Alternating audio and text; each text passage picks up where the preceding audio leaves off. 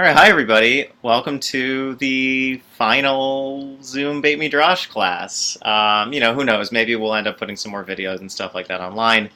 But uh, after a two-plus year marathon of almost uh, regular weekly learning, um, I think you know I just want to take a second and just like voice appreciation for everyone who's come, whether just popped in for one of the classes or every once in a while, or have been a consistent, uh, consistently uh, attending uh, we've really accomplished something quite significant. We've taken, uh, you know, this uh, right, this kind of like break in the middle of our lives, and we filled it with Torah. And we found a way to connect to each other as we found uh, gathering to be more challenging, and we found a way to inform our lives with direction and with intention, uh, drawing on Torah's wisdom, especially when things seem so confusing and up in the air. So we've really, uh, I think, taken the bull by the horns. I hope everyone has uh, set aside, uh, gotten a, a ready, because we'll make a l'chaim at the end of class, whether a soft drink or a hard drink, uh, every, you know, dealer's choice. Um, but we'll get to that at the end.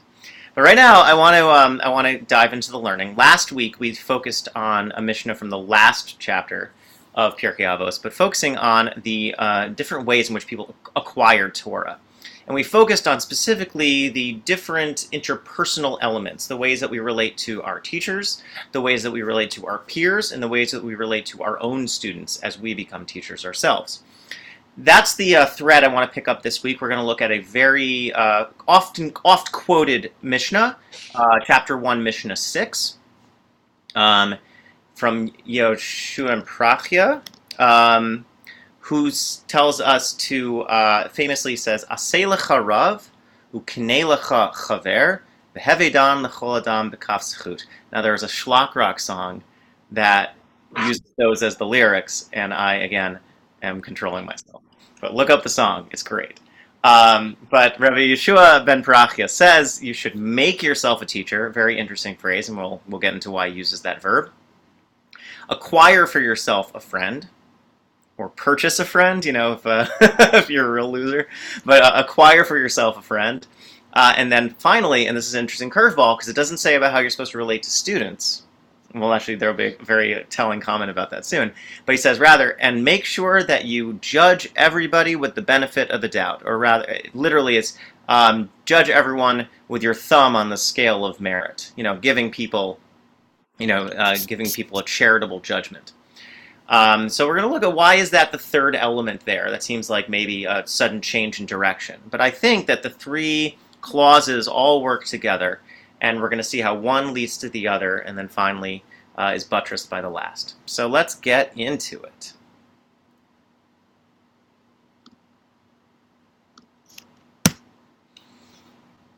Can everyone see that okay? Great. Okay. So, uh, as I said before, Rabbi Shuvin Prachia, Venitai Harbeli, who was his Bar Plukta, Kiblu Mehem, they received from their teachers. Because remember, the first chapter is a uh, genealogy of sorts, starting with Moses, right, and then going down all the way the different groups of rabbis who have received Torah in order.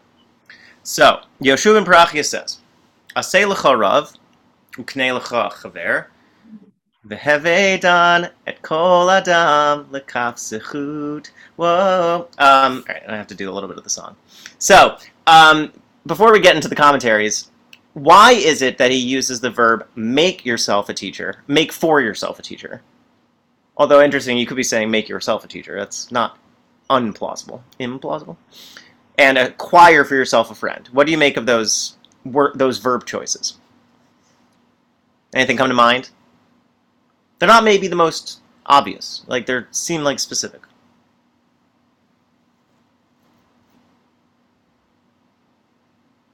All right, we'll let it simmer. Um, uh, but let's go to our one of our uh, accompanying texts. This is the Avos Rabbi Nosson, the late Tannaitic, early Amoraic, quasi Gemara on on uh, on uh, Avos. we you know, this has been this has shown up in a number of classes. Um, so it's the earliest text we have that's commenting on Pirkei So we cite another teaching from a different Tana, Rabbi Meir. Haya Rabbi Meir Omer. Rabbi Meir would say, "Halomay Torah Meirav Echad Lamahu Domeh. Someone who learns Torah from one teacher, to what are they compared? Le'echad shayalo sadeh achat Vizara miktsata chitim umiktsata saorim. Right? Someone who has one field. And in part of the field, that the, the owner of the field sowed wheat. In the other part of the field, he sowed barley. And like, and maybe another part, olive, an olive, gar, uh, olive garden, uh, where your family. Another part of it, um, you know, like an orchard of some kind. Uh, V'nimtza adamahu male tova uvracha. Right, and then he's, he finds himself just sufficed with so many blessings, just super saturated with blessings. Um, Uvizman shalomed me. So that's person who has one teacher. Okay, person who ha, person who learns from two or three teachers. Lamahu domer. Right, what's this person compared? Lamishi yeshlo sadot harbe. Someone who has many fields. Echat zara chitim, ve'echat zara sa'urim, ve'nata echat zitim, ve'echat ilonot, um, uh, ilonot, ilonot. So one field, one entire field, he has wheat. An entire field, he has uh, barley. An entire field, he has olives. An entire field, he has an orchard. Uh, v'nimtza damahu mifuzar bein ha'aratzot beloto vracha. We find this person, well, I'm going to leave that untranslated. Okay, who's better off? Someone with one teacher or someone with many teachers? From this, it would appear someone with many teachers because Okay, they why? have many fields. Okay, you got a lot of But fields, I- right? I Like in reality, because you have different points of view and you learn different things and Mhm. different takes. It could even be like, say, the same Parsha class. You could have like the same Parsha. You could have like three different teachers teaching you about the Parsha. One, they may choose different elements of the Parsha, but even if they choose the same element of the Parsha, you'll probably get a different point of view. Okay, different do you get that at from the mushal though, or is that your your own personal opinion? That's from my own personal opinion. Okay, let's stay let's stay grounded in the text. But okay, from from the the Mashal, mushal that Rabbi Meir's giving us. I So mean, I'm not saying it's decided. Which one do you think is better off? it's still better off to have many fields. I mean, Okay. the first one is good because of one field, you have a lot of variety. Sure. But the, in the second position with, with many teachers, you've got a whole bunch of fields, each one filled with like everything you could want. So Sure. it's better. Okay. All right. But he has everything he wants in the one field. Like it's Mm. the same stuff. It's just more of it. Like Mhm. and I mean, we haven't seen what what they're gonna say next, but having many many fields seems like an awful lot of work Sure does. versus Yes, the many teachers, many fields example is like it fits with like America. It fits with like the you know capitalist West. You got to rise and grind. You got to go to your wheat field. Then you go to your barley field. You, you make sure you know you have like so many holdings. You're just like you're just like you know passive wealth generation. It's amazing, right? The more the more the more, right? More is always better. Um, how, how surprised are we though to hear that Rebbe Meir doesn't think that? He says. This person is scattered amongst the nations, amongst the uh, lands, without uh, secure goodness or blessing. Why? Because it seems like, I mean, I don't know if you've ever had to manage many different holdings, but let's say one of your holdings is in Ontario, another one is in Quebec, another one is in British Columbia, right? So you have to be tracking three entirely separate weather patterns right? You have to be making sure you're getting up, you're you're staying up late enough to make sure that you're tra- keeping track of what's going on on the West Coast, right? You have to get up early to make sure you're still keeping up with the East Coast, right? So you're you're one person, right? But you are scattered amongst all these different investments. You know, we're used to thinking, oh, you want to diversify your portfolio, but that makes it because what it is. I mean, this I think gets at the point in which we think of it all about being consumption or all about being ownership, right? Which is maybe what the mushal seduces us into thinking. Oh, if I have more fields, I'm going to be richer. I'm going to have more produce. It's going to be great. But Rabbi Meir reminds us, maybe he's doing it sneakily because he's using a tricky anal- analogy. is that it's not about breadth, it's about depth. And it's not just about depth, it's also about attentiveness. Because it is very difficult, just like what Susie said, it's very difficult to maintain a sufficient amount of attention for each of your holdings if they are from different lands. I.e., what is really the teacher student relationship? It's not just about, you know, like input Torah X into brain Y. It's about a human relationship. And if it is about the depth of that relationship, it is, I mean, I think Rabbi Meir is saying it's impossible to have a sufficiently substantive relationship with multiple teachers. Rather, what it means to be a student is to be, like we were talking about last week, a disciple, i.e., to get deep into something with somebody, to really have the time you need to tend your corner of the garden, to diversify, yes, but to diversify within these boundaries, right? That you have a manageable situation, right, in which you're able to be ambitious, but in a way in which you can have reliably, uh, you know, rel- reliable yield right? That you know that if you know how to take care of one plot. And, and again, it's interesting. It's, a, it's also all of these muscles are very sneaky. It's not you'd think, oh, the teacher tends tend you know the teacher is the gardener, the student is the flower.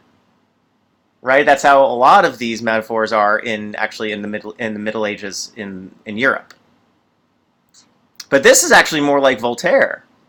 Right? You must tend your own garden. Who's the farmer in this analogy? Is it the teacher or the student? It's the student. So, to get back to the kind of we were, we gesturing towards, you know, power dynamics and things like that last week, it is on the student to make sure that they orient themselves in a way that's going to be workable for their own learning.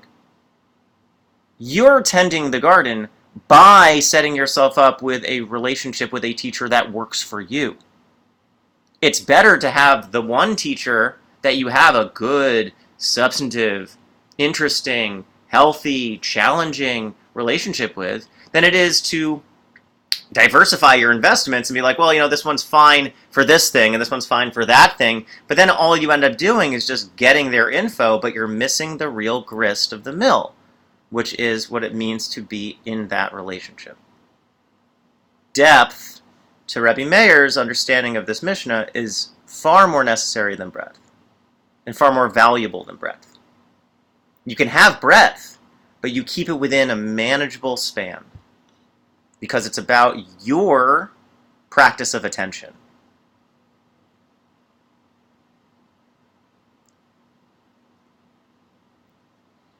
Okay. Um, so further with um, further with Avos to and we move on to the second clause. We're going to see a bunch of different teachers and commentaries have different takes on these two. And I was like, when I was thinking about how to organize this source I was like, should I just do make for yourself a teacher first and then acquire for yourself a friend? But I want to actually like stay within. I want to you know, stay stay with the depth, right? Stay, let's stay within this text and see actually what uh, what else Avos Rabbi does with it. So Zuknei lecha chaver, acquire for yourself a friend. Ketzad, that's a really good question. Right? Because when we're talking about friend here, although I think like friendship is a really like underthought political category, I think it's a really meaningful social relationship that we don't think of. You know, it's become reduced as like you know a kind of a marker of your status. You know, I have like this many friends on Facebook or Instagram or whatever. But friendship is, I mean, if there's, any, if there's anything that's about depth and not about breadth, it's friendship. Right? Friendship is is a love relationship. It's just not a romantic love relationship, but it is love nonetheless.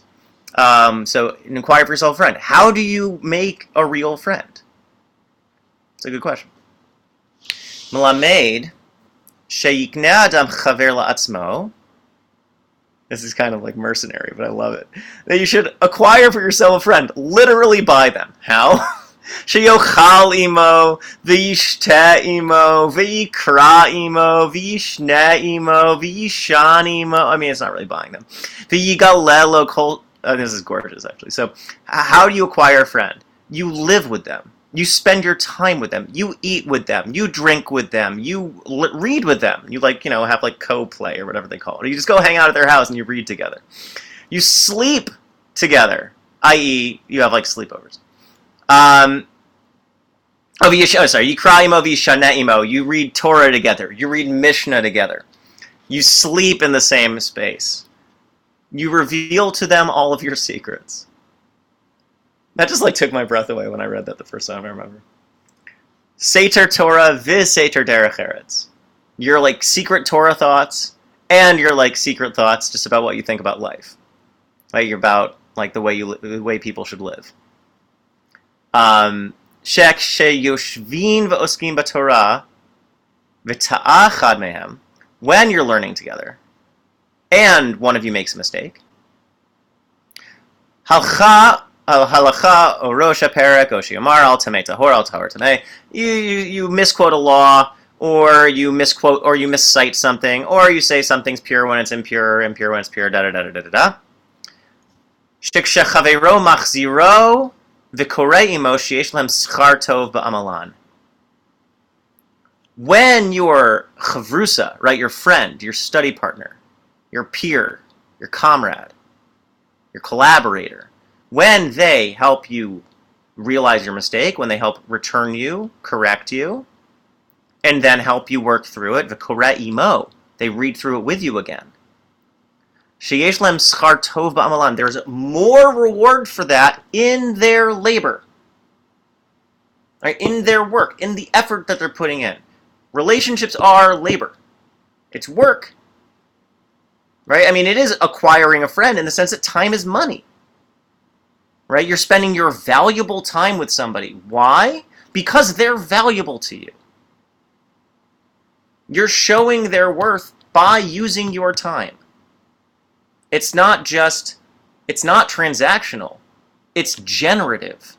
And how do we know that? Because you get more out of it than what you put in when you are learning with somebody and they help you, or you're learning with somebody and you help them, it's better learning than it would have been if you were alone. And it's better relationship. It's a friendship. Something is more there than there would have been if you were just monads doing it on your own.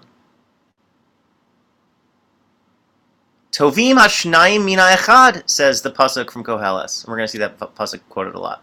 Two are better than one. Two are better than one. But I think the Tovim here is interesting. There's more Tov. Right? There's more goodness when there's two than when there's one. Because there's the opportunity for one person to be good to another and, and the other person to be good to you. I'm not saying kindness is impossible when you're on your own, but the options are limited. Whereas relationships continually present you with opportunities to be good to be kind, to be thoughtful, to be considerate. Right? That's the stuff of what it means to be in a friendship.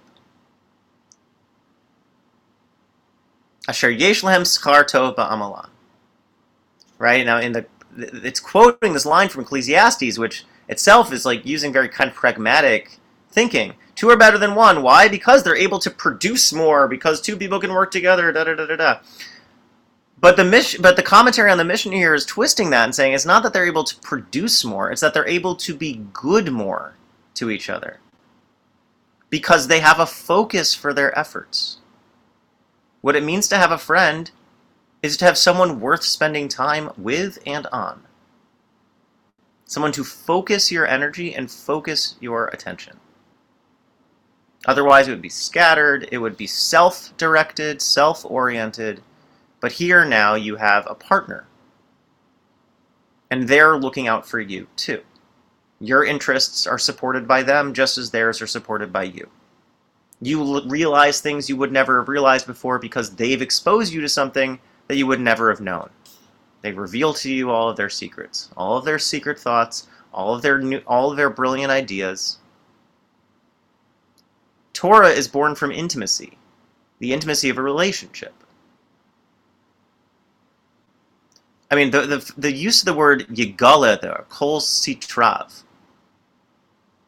They will reveal to you all of their secrets. what it means to have a chavrusa, right, a, a friend Torah relationship, is to have the opportunity for revelation each time you learn.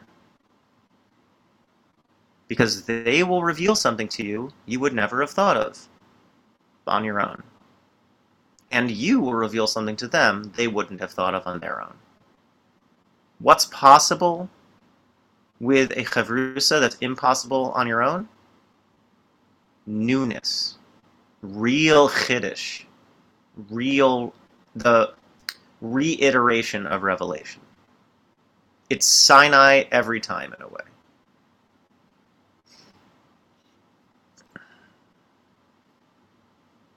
So I find I find I find this immensely touching commentary because on one hand it's very descriptive, it's very practical. Like, okay, how do you make a friend? Well, you know, you spend time together, you enjoy each other's company, you go out to dinner, fun. But it's also very touching. It's about those little moments. It's about what they share with you. It's about that they trust you to entrust this to you. Right? Their their private thoughts. Maybe the idea is they're workshopping, but they're not quite confident enough to share publicly yet. Maybe an idea that they had that they only want to share with someone secret. You know, the the kind of conditions that this is describing reminds us, actually, in some ways, of the second chapter of Mishnah Chagiga, um, which talks about the special, intimate conditions that are needed to reveal secret Torah matters, the secrets of the universe, secrets creation, the secrets of God's chariot, the secrets of of relations. In those conditions, you're only allowed to reveal these things in a small, like one or two people who have established relationship with you. Specialness comes out of keeping our relationships focused and attentive.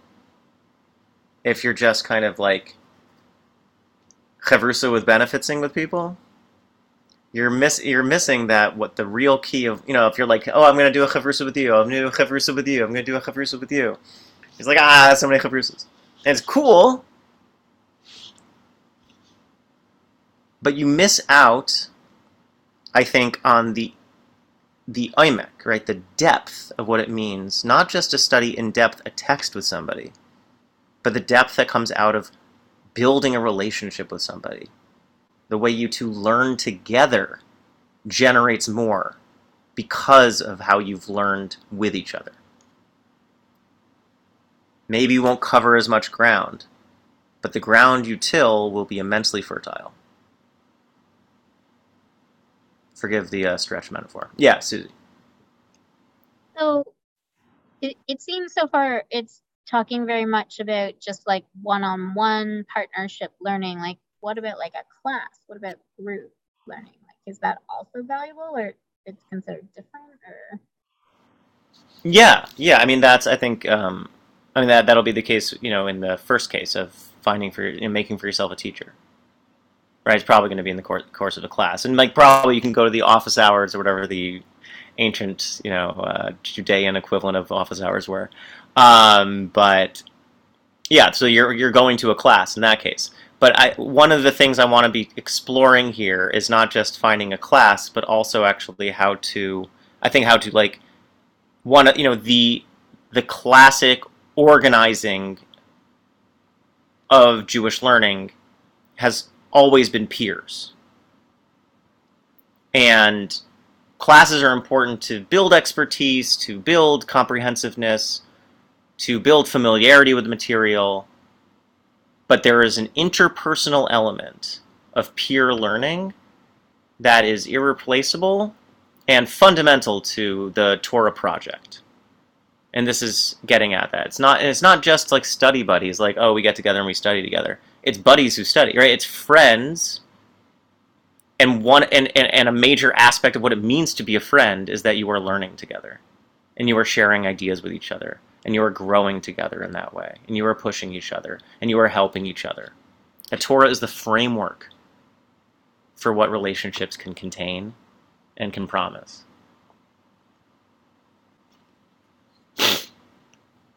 Uh, other thoughts before we move uh, forward?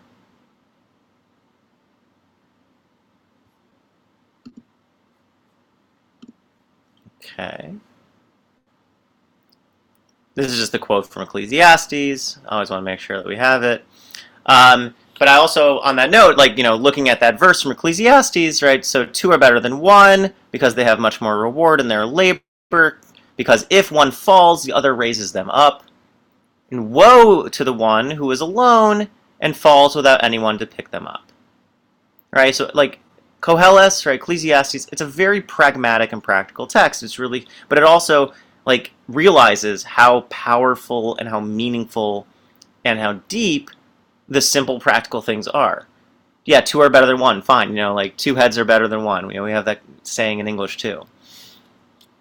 But think about it, right? Like going on a solo hike, if you've ever done it, is immensely powerful experience to be out there in nature by yourself. It's also very scary because if you do take a spill, you twist your ankle or something, you're out there on your own.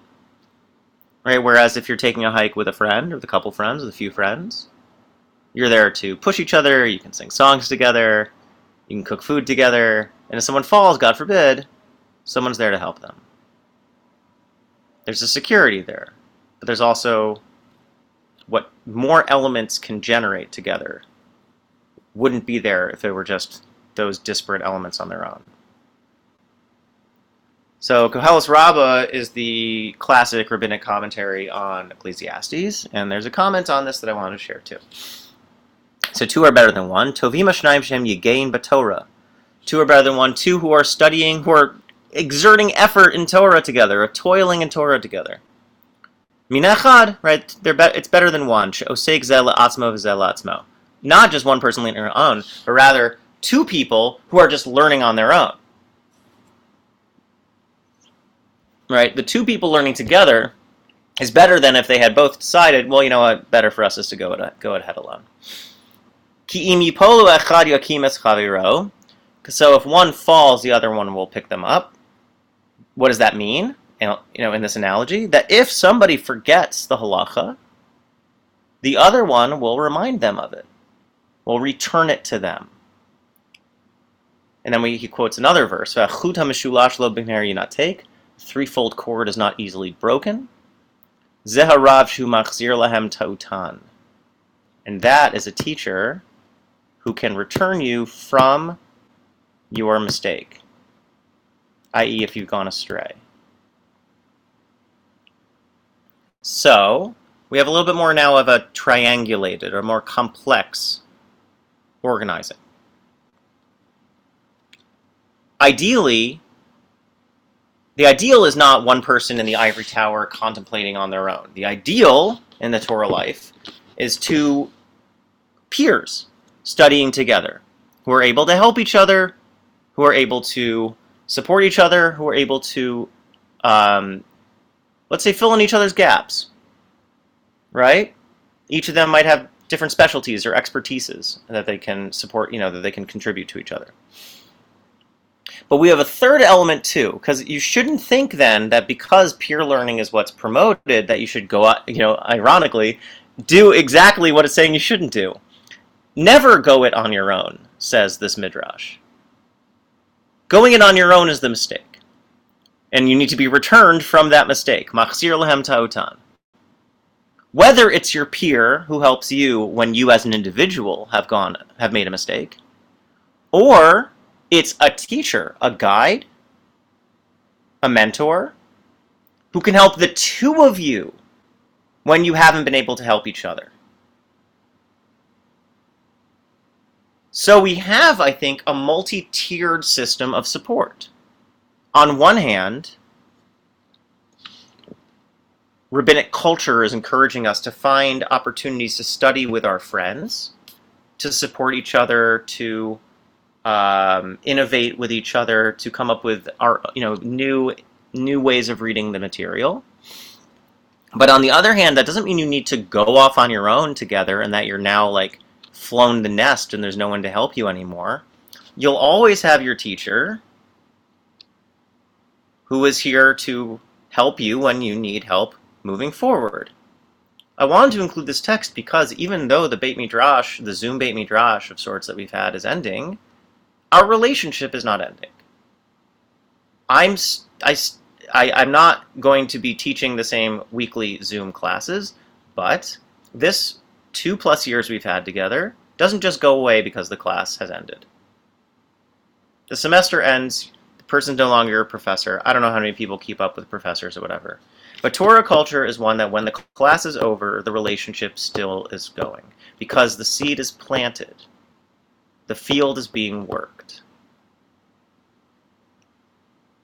There's still something growing, and I still have a stake in it. Your teacher still has a stake in it. It's good learning when you feel confident enough to want to go and like find a text think about all the stuff that we've covered these last two plus years. We've done Mishnah, we've done Midrash, we've done Talmud, we've done Kabbalah, we've done Chassidus, we've done philosophy. We've covered the like, you know, we've done halacha, right, Jewish law. We've done, we've dabbled in many, maybe even like really done a full, a pretty robust range of the genres of Jewish literature, of rabbinic literature. Which ones of those spoke to you the most? Can you find somebody else who's interested in going deeper with you in one of those texts? Can you ask the supports you have in your life, teachers, peers that you admire, etc., for recommendations or a guide, steps forward into how to take that ta- uh, how to take up that text learning with you and your friends or you and your peer? Is there something that speaks to you and can you find other people it speaks to as well? And then also, when you need help, the relationship that's been initiated, that's been commenced, is still ongoing. Because something begins doesn't mean it ends, it means it continues. It takes a different form.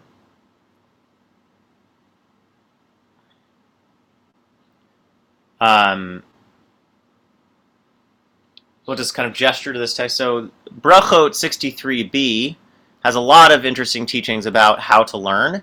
And one of them, it says that it's good to make kitot kitot. So Susie brought before about classes. So one model is the dyadic model of a chavrusa. You find one peer and you go deep with that one peer.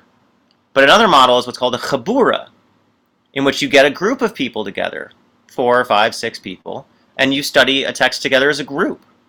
That's also a model, right? Gr- group learning. Sometimes that can be led by a facilitator. It's like a seminar. Other times it's mutual learning that everyone's kind of on the same on the same page. Um, but what you don't do is bad bivad, study Torah on your own. Now it's not saying that like it's not a it's not I don't know. It's not saying it doesn't trust you, like Torah doesn't trust you. But rather, there's no one to check you. There's no one to question you. There's no one to challenge you. There's no one to hold you responsible. You can easily fool yourself if you go on your own. The key element in Torah culture, I really believe this from reviewing this material, is support. You have peer support from your chavrusa, from your chaburas, and you have support from your teachers. You should never think of yourself as going it alone. You're empowered to direct yourself what kind of learning you want to do, to go deep into a certain genre, deep into a certain text, to develop a, a strong relationship with a peer you're going to study with for five, six months, a year, ten years, the rest of your life. I know people who have had chavrusas for decades. How beautiful is that?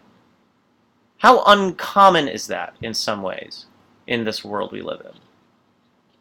Torah gives us the framework for relationships that can last the rest of our lives. The key is to realize that it's not about you and the text, you and the and the and, uh, and conquering it and learning it all yourself. It's not consumption. It's cultivation. It's the field you're working with another. You can't farm by yourself. The wise person knows how to ask for support. It's the fool who thinks they can go it alone. And indeed, as it says, Elisha chotim shnemar asher chatanu.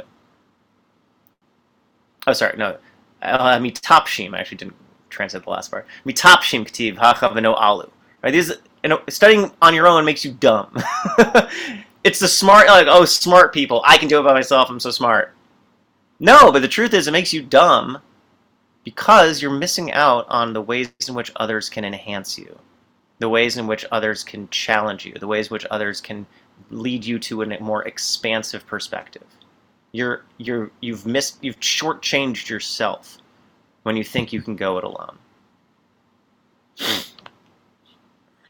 And now I'm not in any way, shape, or form saying you shouldn't pick take down a book and like read the book, or take down a uh, you know a chumash, or take down a mishnah or something and learn by yourself. It's not saying that. Rather, though, the lifestyle of Torah is a social lifestyle. It is learning with and from others. And the more we give ourselves our opportunities to do that, and the more we have spaces that encourage us to do that, the better. Um, so what are these kinds of ways in which we can interact with each other? Well, one element that I think is, is a real powerful element in Torah learning that also in some ways is like under promoted in contemporary culture is that of, of I would call it healthy challenge. Um, so we're going to look at this very famous passage from uh, Masechta Taanis, uh, which is about fasting, but again, no Talmudic tractate is really about anything. It's about everything. So Rabbi Chama, Rabbi Chanina, my dichtiv. Why say barzel bevarzel yachad? Iron sharpens sharpens iron. So a person sharpens the countenance of their friend. Mm-hmm. Yachad here does not mean like oneness, like achdus, like uh, like together. Yachad here, like chadud, means like sharp. Um, Ma barzel zeh echad mechaded et chavero. If you take like a piece of metal, like a knife, one knife sharpens the other, right? Think of like a you know like a knife on like a whetting on a whetting uh, stick, right? Spark, spark, spark, spark, spark. Metal against metal, friction, heat. It sharpens the blade. You know, if you ever use like a knife sharpener, right? A knife sharpener is, I mean, can be stone, right? Whetting stone, but also like you, I have a steel sharpener, right? Metal on metal, sharpens each other. Af shnei chachamim halacha. So two Torah scholars sharpen each other in halacha. How? How? How can we sharpen each other? And what kind of sharpening do you think is a model that is worth promoting versus what kind of sharpening you think is a model that's not worth promoting or encouraging?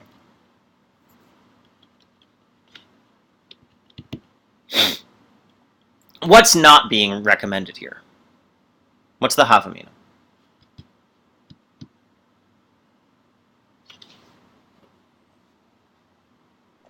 Not study alone.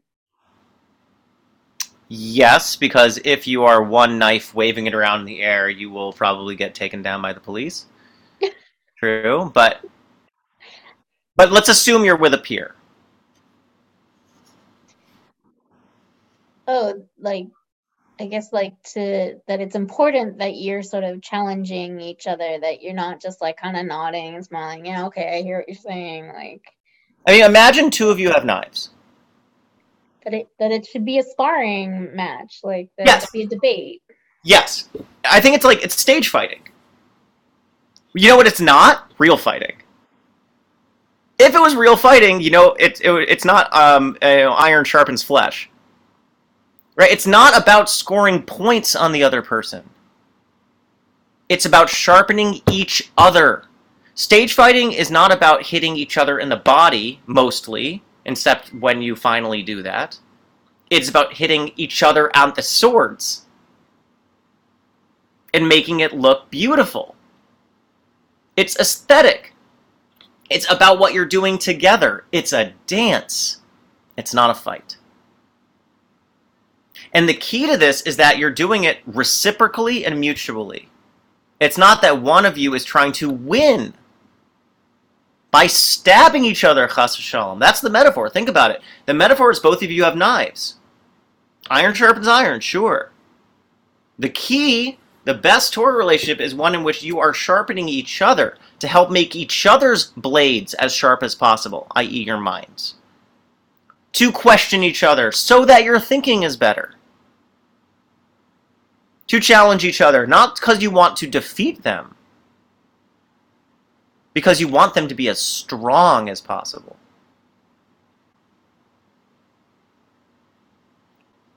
Without sharpening the, without working the blade, it, it's brittle and it breaks when it's challenged, let's say by somebody else. It needs to be worked through heat, through tension, through friction. For it to be as resilient of a blade as possible. The dance of Torah is one of sparks.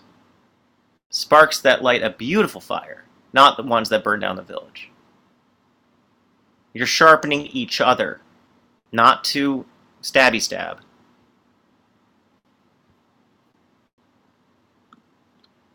Not to stabby stab, but rather to sharpen, to become more honed. I think you can also look at it that your partner is not there to hurt you with the knife, that it that you're not supposed to be defensive, but realize that you're both there for each other. That's a really, really great point, Ellen. That's exactly right. I think who are who who are you going to treat? You know, like here's a knife, right? It, it needs to be the case that you trust each other, right? Like on a movie set, there's all these safety protocols because they're working with dangerous objects.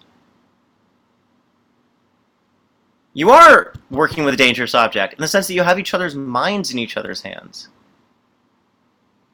I'm entrusting you to challenge me in a way that I, I believe you want me to get better. Not because I think you want to strike me down. There's a kind of vulnerability there and a courageousness because it's you feel secure enough because you trust the other. I'm secure enough to offer up my idea to you for you to pick apart because I know that you're doing it in a way that will ultimately improve it because you're invested in my well-being not because you're trying to poke holes in it with your knife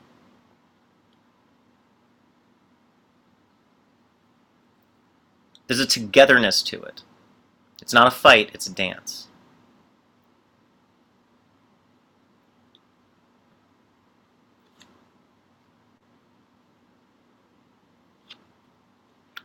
um,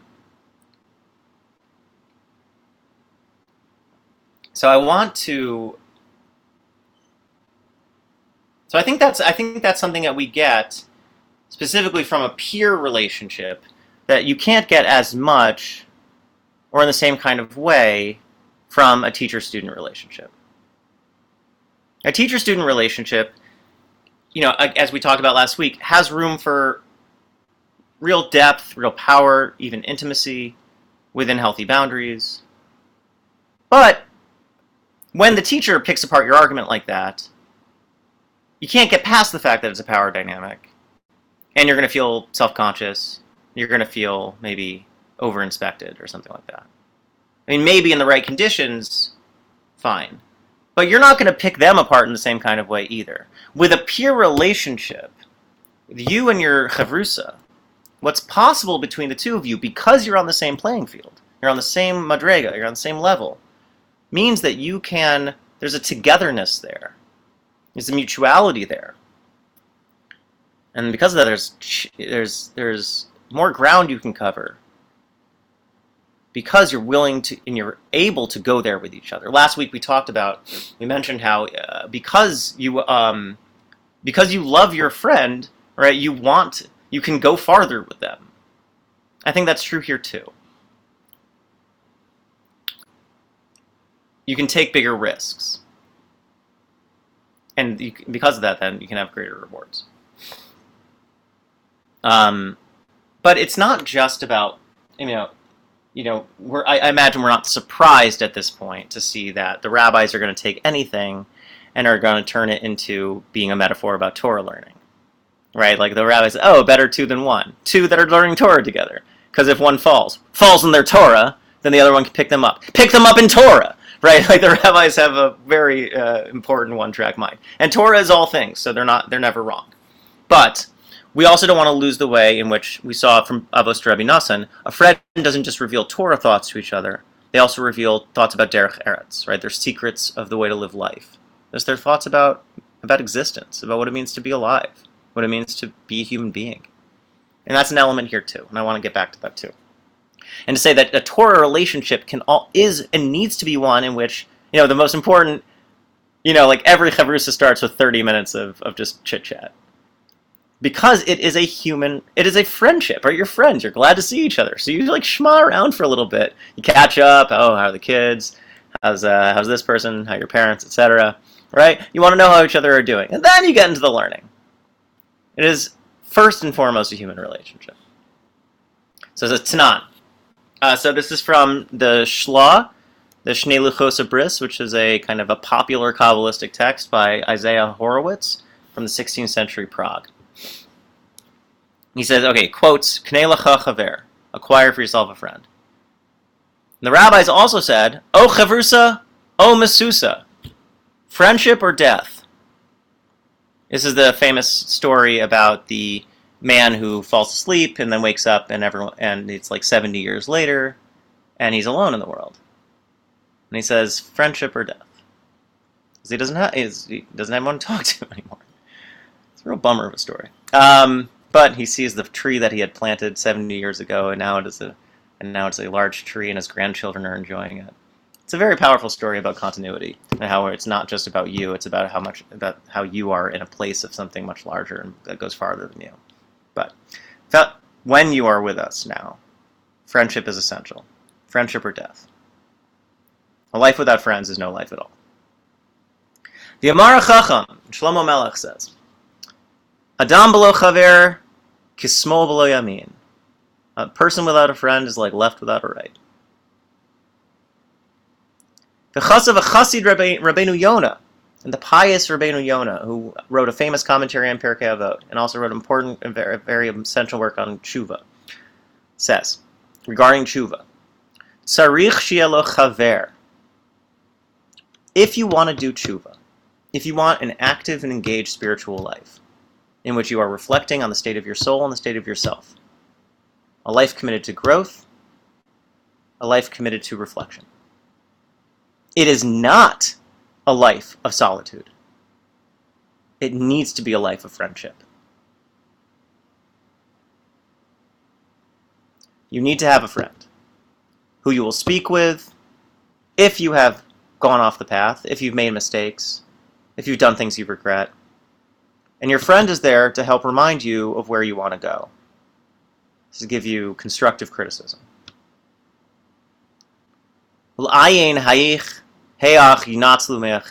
And ha- not just to give constructive criticism, but to help you think together about how you can conquer this temptation, about how you can work together, think together, work it out together, practically, pragmatically, commit to your success, to your well being. And regarding them it is said, Az nidabru yirei Hashem ishal ehu. Then those who fear God will speak one person to their friend. I.e., the religious life requires friendship. Because it requires allies, comrades, support.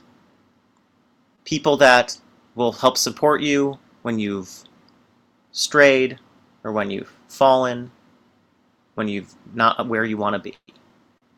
People who will carry you, who will comfort you, and who will help you get going to where you want to go. I think, and so we've hear a lot. I think about friends. I think providing comfort now. But one thing Torah insists on is that friends are not just something you have, but something you're with, someone you're with. And because of that, then, they're with you in this journey as well.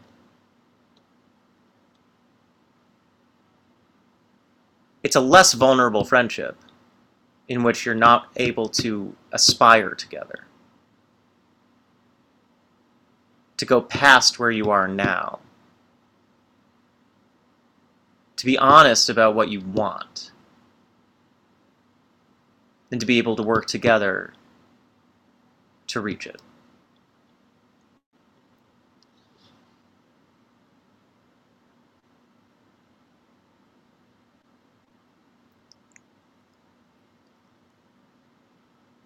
Um, and then the second part kind of summarizes some things we've said. But also, he brings in a really important element. So we focused before on the, the chavrusa as a relationship of sharpening. He says, but that shouldn't make you think then that you have license to be sharp with each other, as it were, to be harsh with each other. The sharpening is because we are trying to hone each other, to get us in fighting shape to help each other advance. But that's done through support. It's not done through nitpicking and criticism. Critique is not criticism. There are two very different acts and very different discourses. Shnei hanochin. Hakadosh Baruch Hu makshiv. Says in the Gemara that if two Torah students are gentle with each other, in learning Torah and learning halacha. God attends to them. Then those who fear God will speak one person to uh, and God will pay attention. Rashi understands hanochin zelazeh, who are gentle with each other, meaning nosin v'nosnin ba benachas ruach. They do the shakla the give and take, the hither and thither, the dialectic of Torah, the disagreement They do it with gentleness. It's not about beating each other. It's not about defeating each other. You're on the same team. You're there to help each other, to support each other, to celebrate each other, to comfort each other, and to healthily and gently push each other. It's not giving us license to knock each other. Sharp is not harsh.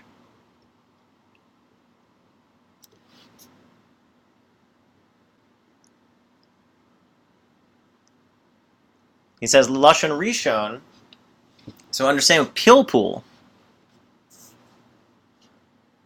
Pilpul is like, you know, pilpul like one word pepper, right? Like uh, it means sharp dialectics, like really like nitty gritty stuff, really like sharp stuff. You'd think if you're being pilpully, right, if you're like really getting the nitty gritty, you're really like nerding out about something, then it gives you an excuse to forget your social graces. But he says no. Or rather, he'd say, no, listen, uh, it's so much more important that we learn Torah than we care about all this stupid human stuff. He says no.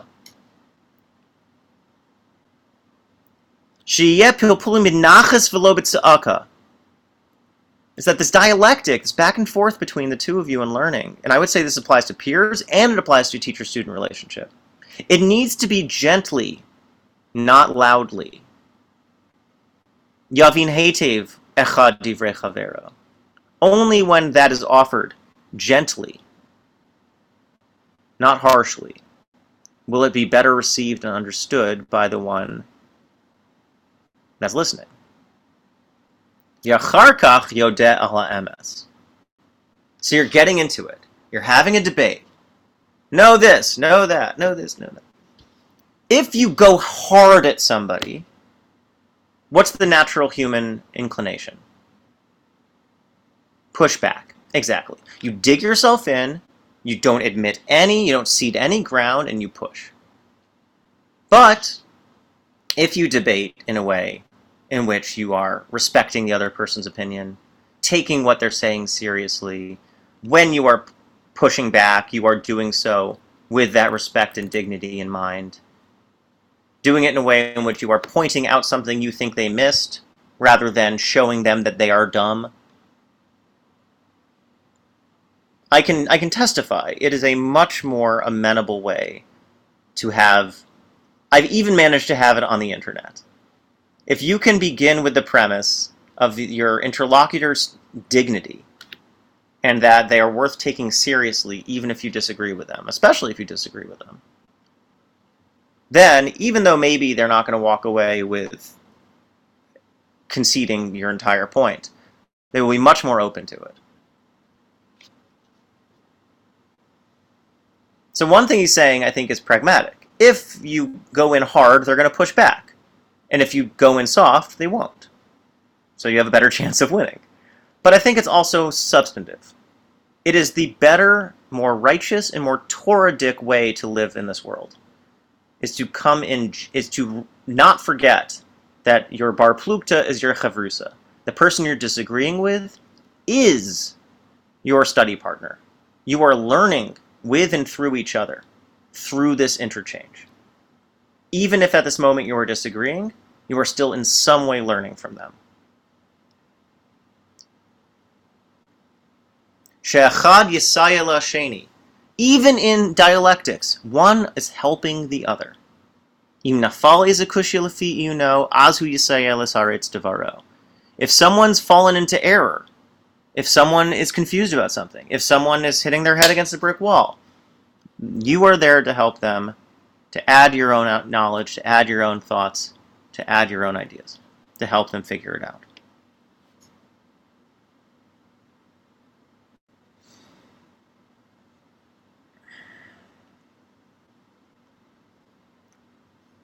Um,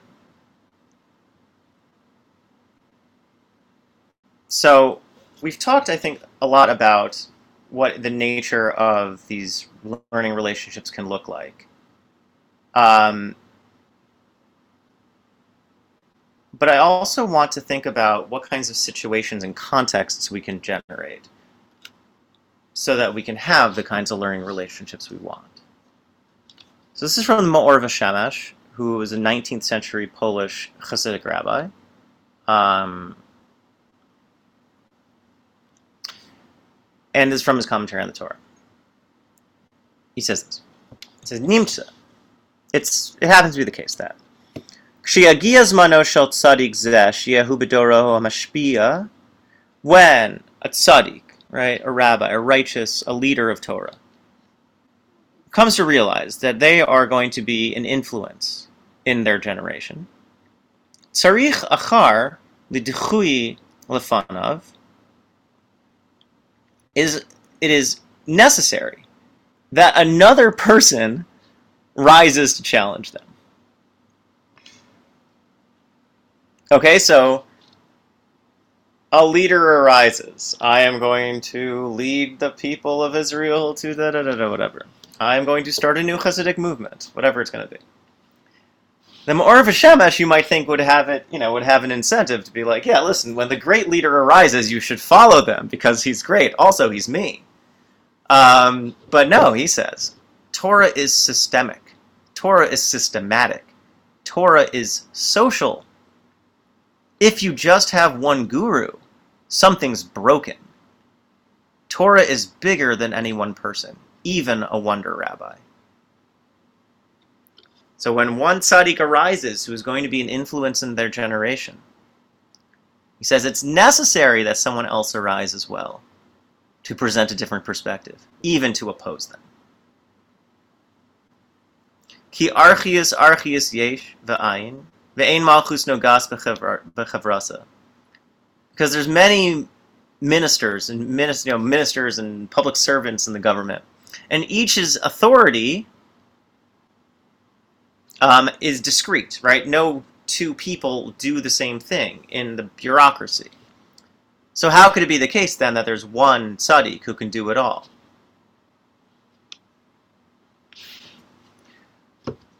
I think part of what this is getting at is not just, I think, an important and interesting pushback to any budding tzaddikim out there. Hey, you want to be a guru, if you are megalomaniacal, then something is wrong. Um, it's a real serious critique of, I think, a lot of like spiritual leadership and influencer culture, especially we can see it coming back in some pretty worrying ways. But we are not God. What's beautiful about hum- about being a human being is our finitude, our specificity, our particularity. So on one hand, it's important pushback to maybe a potential egotist who wants to become the one true rabbi. But I think it's also an important pushback to um, to a to student culture as well. So on one hand, Lauren, this is your defense. Before we saw the importance of depth, right? That we have one teacher that we're developing a, a, a powerful relationship with, a thick relationship with. We have one field, we're able to attend to it. It's not going to be too much. We're not going to be you know, scattered. Our attention's not going to be dragged in too many directions at once. But here, I don't think he's he's not um, he's not saying go get many teachers, go get many rabbis, but rather realize that your one rabbi is one rabbi. They'll never make a complete claim on the truth, and if they say that they are, then something's wrong. Torah is bigger than any one person, even your even your teacher. I.e., no teacher should ever ever take up the sun. They should never block your light, your original ideas, your Chavrusa's novel interpretations. There needs to be room for there to be more than just one perspective, or else there would never be any more Chidushei Torah. Torah is new. It's continually new. It's not ever satisfied.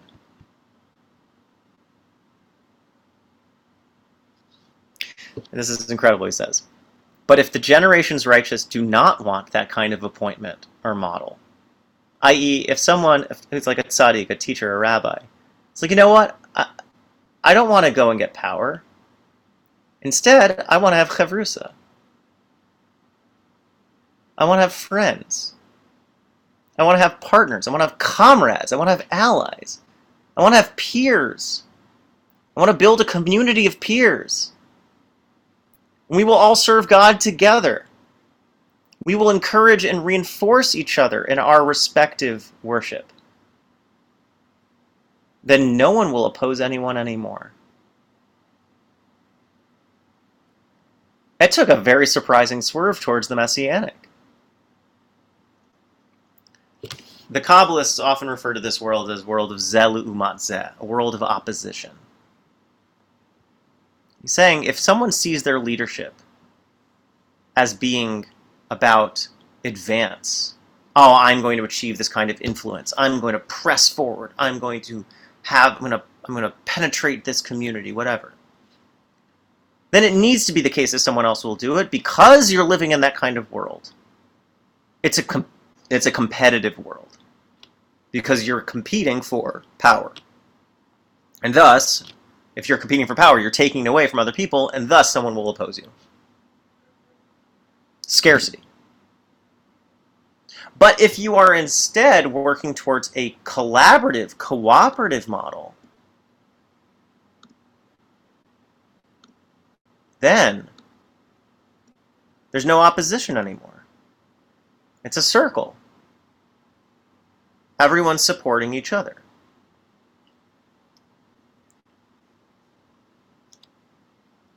I think what we get, I mean, it's an it's a very it's a very beautiful teaching, and besides this, I think messianic uh, potential, moving from a world of lines to a world of circles, moving from a world of competition to a world of cooperation.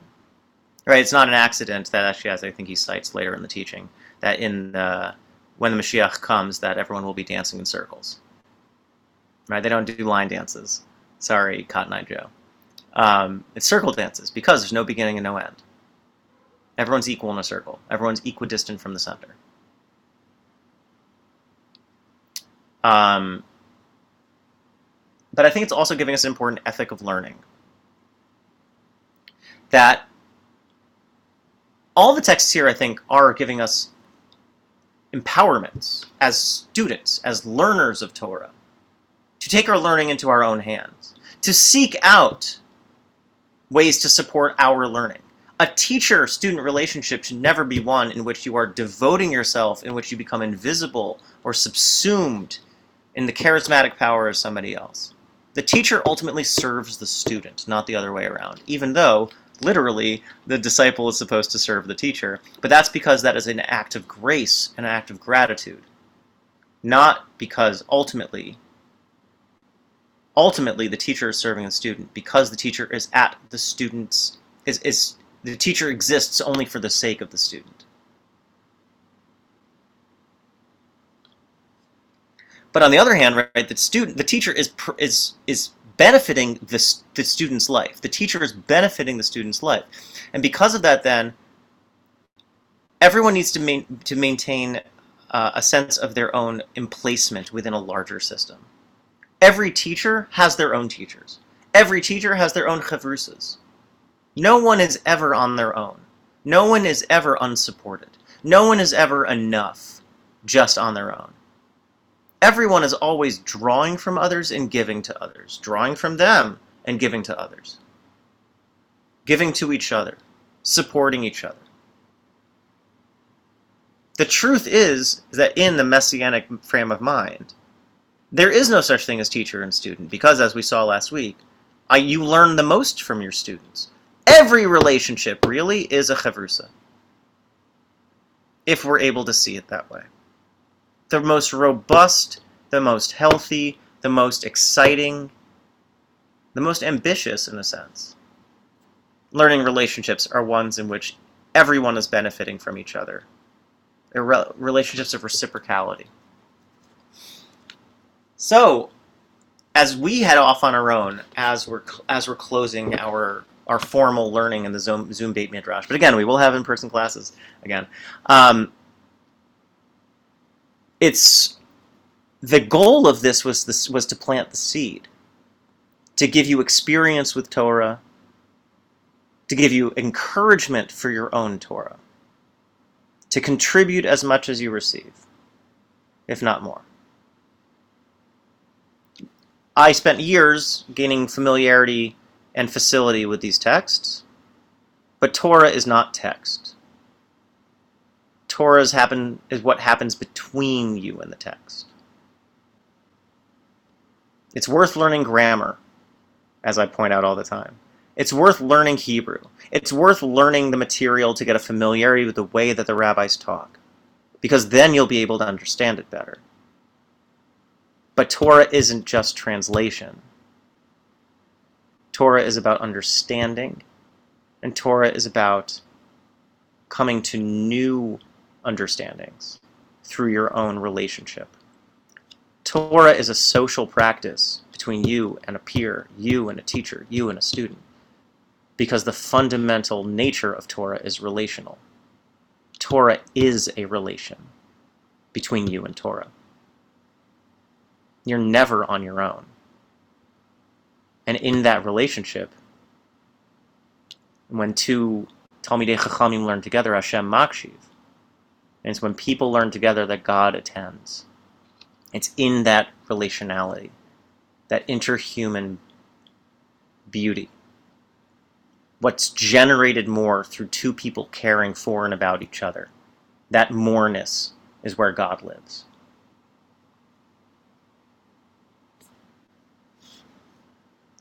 Um, as always, there's way too much to do, but you'll I will provide the source sheet so you'll have more to get to um, with a, with with the chavrusa, I hope. Um, but I want to close with this teaching from the Derech Chaim, which is the Maharal's commentary, also 16th century, also from uh, Bohemia, uh, Yehuda Loew of Prague. Uh, he sees Torah as not just a technical relationship between two people studying, but he's saying it's actually a model about what it means to be alive, but what it means to be um, to be a human being, what it means to be in a society. He says this. When he says make for yourself a teacher, he says in phrasing it that way, he did not mean that this would be your most dear mentor. You don't need to set up your teacher to be your one and only. The Ma'or V'Shemesh was very clear about that. Rather, you must initiate and make for yourself a teacher, even if this person isn't fit, per se, to be the one. You have to make it happen for you. That's why it's make for yourself a teacher. You choose the teacher. You extract learning from them. You choose to be grateful for what you've realized you've gotten from them.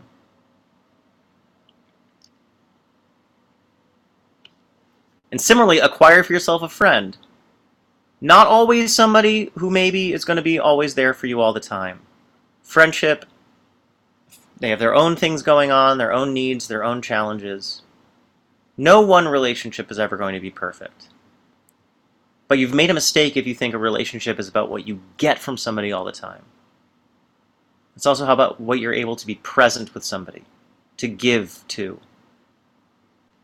In both cases, he says, even if one's teacher is not entirely at the level a teacher can be, or if your friend is not ideally perhaps what a friend could be, still, two are better than one. I.e., you should not set up, I think, too high expectations in terms of what you can get. Because to think of human beings as someone you can get something from means you're going to be setting yourself up for disappointment. Start from the premise that everyone's imperfect. And then realize that gratitude is a choice that you can make. That there's always a choice you can make to learn from something, from somebody, rather than seeing them as not being enough. There's always a choice to see someone as a friend or to treat someone as a friend, rather than seeing them as not enough. Make that friendship happen, he says. The Mishnah concludes by saying, back to the third clause, which you thought maybe I forgot about, but I did not. One should judge every person with the benefit of the doubt. Because if you perceive something in a person, they will be who they're going to be. And it's on you to judge them with the benefit of the doubt. Don't push them away saying that they're a bad guy.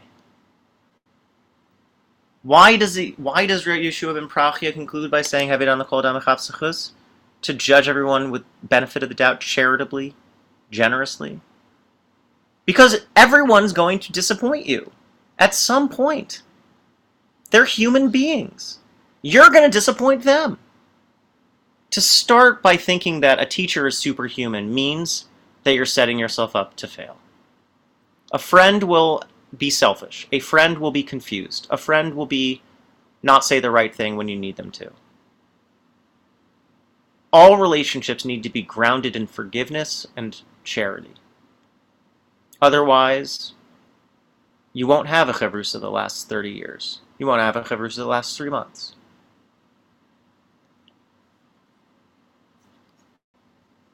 These three aspects teach us interpersonal behavior with those beyond our households. The Mishnah tells us to make for ourselves a teacher, even when they are not necessarily up to snuff to be a teacher, i.e., anyone in your life can be your teacher. You can learn from everyone. The question is, will you recognize what you've what you owe them? And to acquire for yourself a friend, even if they're not always perfect. And for other people you encounter, who are fallible, not at your level, don't push them away. You must at least judge them with the benefit of the doubt. The general principle is this is that it is teaching us a fundamental ethic in interpersonal interactions. For it is impossible for a person to be alone. Lo tov heyosa adam levada, it says. It's not good for a human being to be alone, God said in the beginning of the Torah. One must have a connection with other people per what is in their capacity whether as a teacher, a friend, or just another human being. You're in the driver's seat. When you encounter people, are you going to see them for what is not enough? Or are you going to see them for what you're able to be blessed with encountering? You can meet a zillion teachers in your life, and the question is will you recognize them? You'll make a zillion friends, but the question is will you acquire them? you'll encounter 7 billion human beings. Will you realize that you always have the chance to treat them to treat them well, to give them the benefit of the doubt? This quality is found in a person when they bring other people close and love them. Through this, one can regard another as a teacher, even if they are not fit, and judge each person gently. Right? When two Torah scholars are gentle with each other, God attends. Not saying, What is this person to me? They are fit to be my teacher, not fit to be my friend. They've sinned, they're wicked. One cannot do this. Rather, bring others close, do not push them away.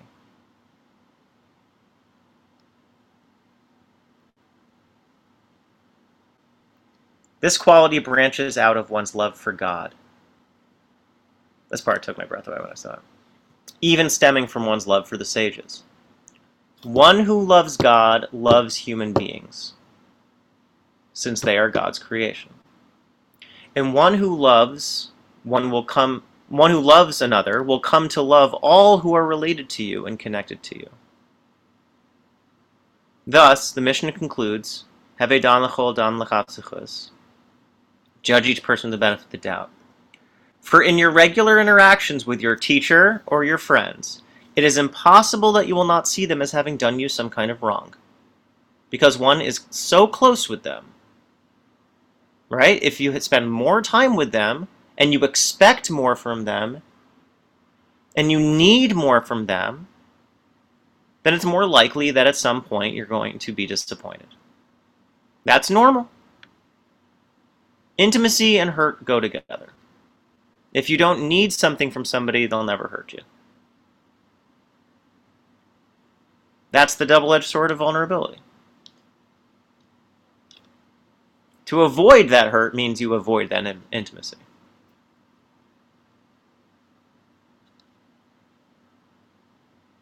It's impossible that you will not see them as doing you some kind of wrong because one is so close with them and it can lead you to chas v'shalom becoming estranged.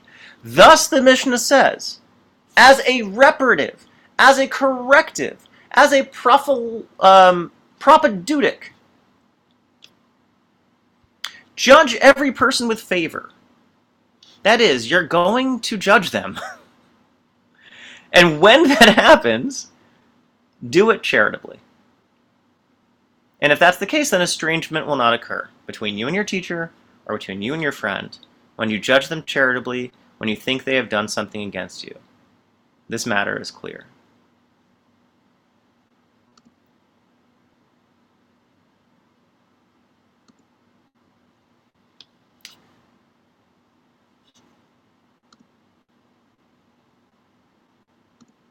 What the Maharal is getting at, I think, is that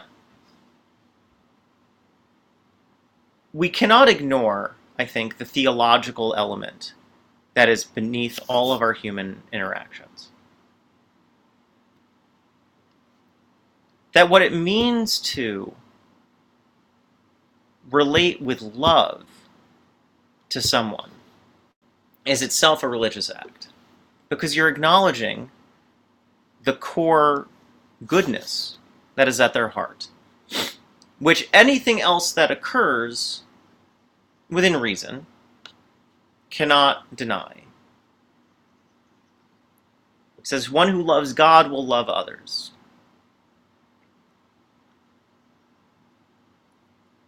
What I find so powerful about this reminder is that it flips the dynamic that maybe we, I mean, it's probably not a surprise by now because I've I've said it a few times, but you'd think that what it means to be a student is to be at the mercy of the teacher. But this teaching from the Maharal puts the student in the driver's seat. What matters most is not, in a sense, the information you get from your teacher, or the amount of blatt gemara you're able to move through with your chavrusa. The core and substance of those relationships is how you relate to them. You will not learn from a teacher if you are constantly disappointed. You will not be supported by a friend if you do not believe and trust that they are there and are committed to you as well. Core to all of these relationships is not just, I think, need, i.e., oh, I need a teacher to teach me. I need a chavrusa to help me move through the Torah. But security, because it is in you and on you to determine, or at least contribute to, the quality and the nature of that relationship. You're generous too. You're charitable too. How you treat others determines how they can be to you. You will encounter infinite numbers of opportunities to learn. The question, in some ways, always is are you open and available to recognizing that opportunity? Not everyone's going to be a capital T teacher. Not everyone's going to be a capital Ch chavrusa. But you will constantly find opportunities to learn from somebody. And you will constantly find people to learn with. Some of those will be formal relationships, like the ones that we have had over the past two plus years, or the ones you have had with your friends and your peers when you've studied this material privately. But some of them will just be emergent. Learning, in a way, is always up to and down to the student. It's always in your hands. The rabbis tell us to make time to learn, fix time every day to learn, to have a book you take down, you, you know, and it's a good idea. Write in your day planner, 9 and 30, 9 a.m. to 9:30 a.m. Study Torah. 8 to 8:30 p.m. Study Torah. Wednesdays, 12 to 1 p.m. Lunchtime chavrusa with my friend. Go to this class at Beth Lida, whatever it is. But also, and I think this is a real issue I found working in the Jewish professional sphere, is how frontal it can all be. Learning is a gerund, it is a constantly occurring verb. Learning. You are learning. You are not just benefiting from the expertise of that teacher, this teacher, whatever. You are actively engaged in crafting a life of learning for yourself. And that can happen in formal situations, in collaborative situations, or even in incredibly emergent and miraculous moments. There are teachers all around us, and there are friends to be made. The question is will we make them, and will we acquire them? I believe in you all that you will. A big Yasher Koach. Um, I'm not going away. I'm just reapportioning my, my energies. We will be having learning at the shul. I give Divrei Torah. We have classes. It's just Zoom. Um, and I hope to see you there. We're going to be having a pre Tisha B'Av learning. We're going to be looking at Midrashim about the destruction of the temple. It sounds like a bummer, but it will actually be immensely, be- uh, promise you, it will be immensely beautiful. Um, there will also be pizza. And uh, we'll be doing Parsha Chat, not this week, but we'll be doing a few more of those. And that's also something that we can keep on. We can talk about maybe continuing. Um, and um, and I really mean it when I said when I said before that a teacher-student relationship is not one that ends when the class ends. I am here to support you in your learning, to provide recommendations, to provide uh, correction if that is something you want or need, um, and to provide support and encouragement. So I'm merely an email or a phone call or a text away. Um, I hope you know that. And uh, I hope you have a wonderful rest of your week. Let's make a l'chaim.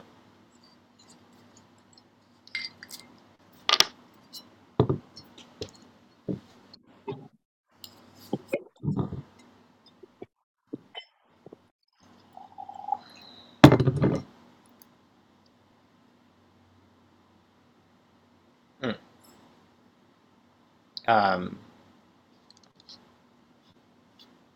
well, say lecha rav, k'nei lecha chaver, l'chaim.